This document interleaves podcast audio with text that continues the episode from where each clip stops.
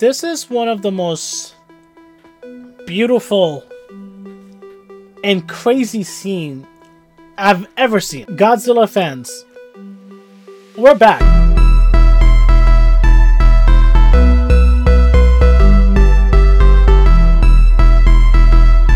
I have grown up watching old school Godzilla movies. I watched Godzilla vs. Mothra many times. I even watched the 2001 and I thought the 2001 it it's not a good Godzilla movie to say the least. I still enjoyed it. I have a thing with monsters that are overpowerful, especially a monster like Godzilla, how big this beast is, and the destructive power it has. Godzilla is both the villain and good depending on what type of movie you want to see it. And up until now, most of the new Godzilla movies were very whitewashed. It was very Hollywood driven uh, the CGI was there, and there was story. Yeah, we did get Kong, we got all this stuff, but it's it did not feel like the old school Godzilla where the power Godzilla actually has. When I heard that Minus One was going to be a Japanese version, I was so happy. I was happy because I knew we're going to get the view of where Godzilla actually started from. It is a monster that terrorizes Japan. And from their point of view, I was excited. I'm like, you know what? No longer we're gonna get a whitewashed one. Let's give this one a chance. Let's see how this happens. And what a blast.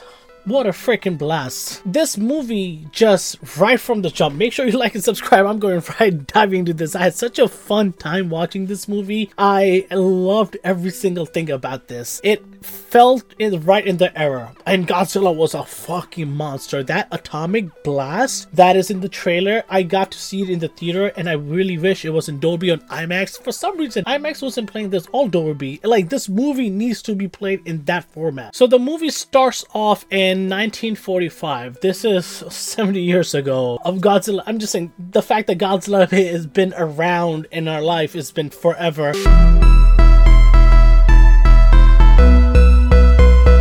So this movie starts off in 1945. It shows this kamikaze pilot who didn't go through with it. And kamikaze is basically your suicide. You basically kill yourself. You're not supposed to come back. Kamikaze, you're not supposed to come back. You're supposed to die. And this guy, he just didn't have the nerves to go through with it. Lo and behold, you see Godzilla basically show up where he is. He is at a repair shop for the kamikaze planes that don't go off. And Godzilla end, ends up coming there and he, for some some reason just freezes. And you see how this guy is being haunted by Godzilla. So the war is done and you see him trying to survive in this world the main character.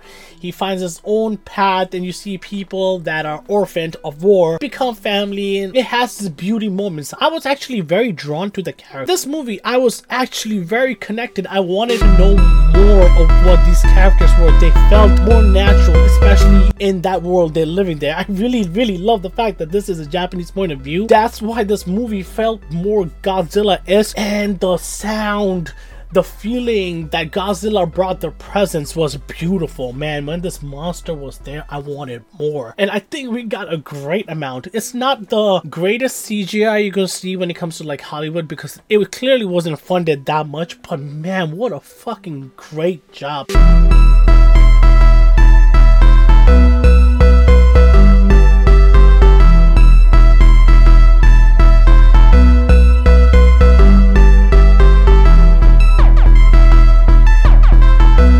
Especially when Godzilla did his atomic blast, man. Holy shit.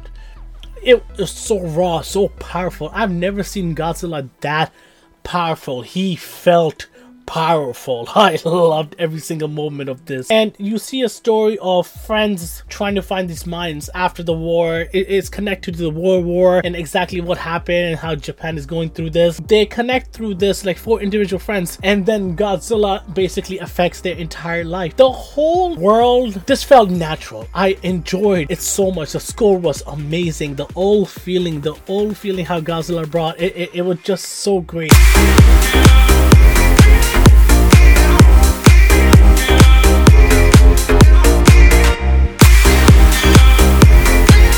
I think finally, after all this time, we got the best iteration of Godzilla. I, this to me, as far as I can remember, fucking perfect. It's a it's it's it's not perfect because there could have been other moments I felt they were too cliche. Uh, for more for the story purposes, I'm glad it worked out in that way. But overall, this movie is a must see. You should go see this in theater. This is a theater movie, respectfully so.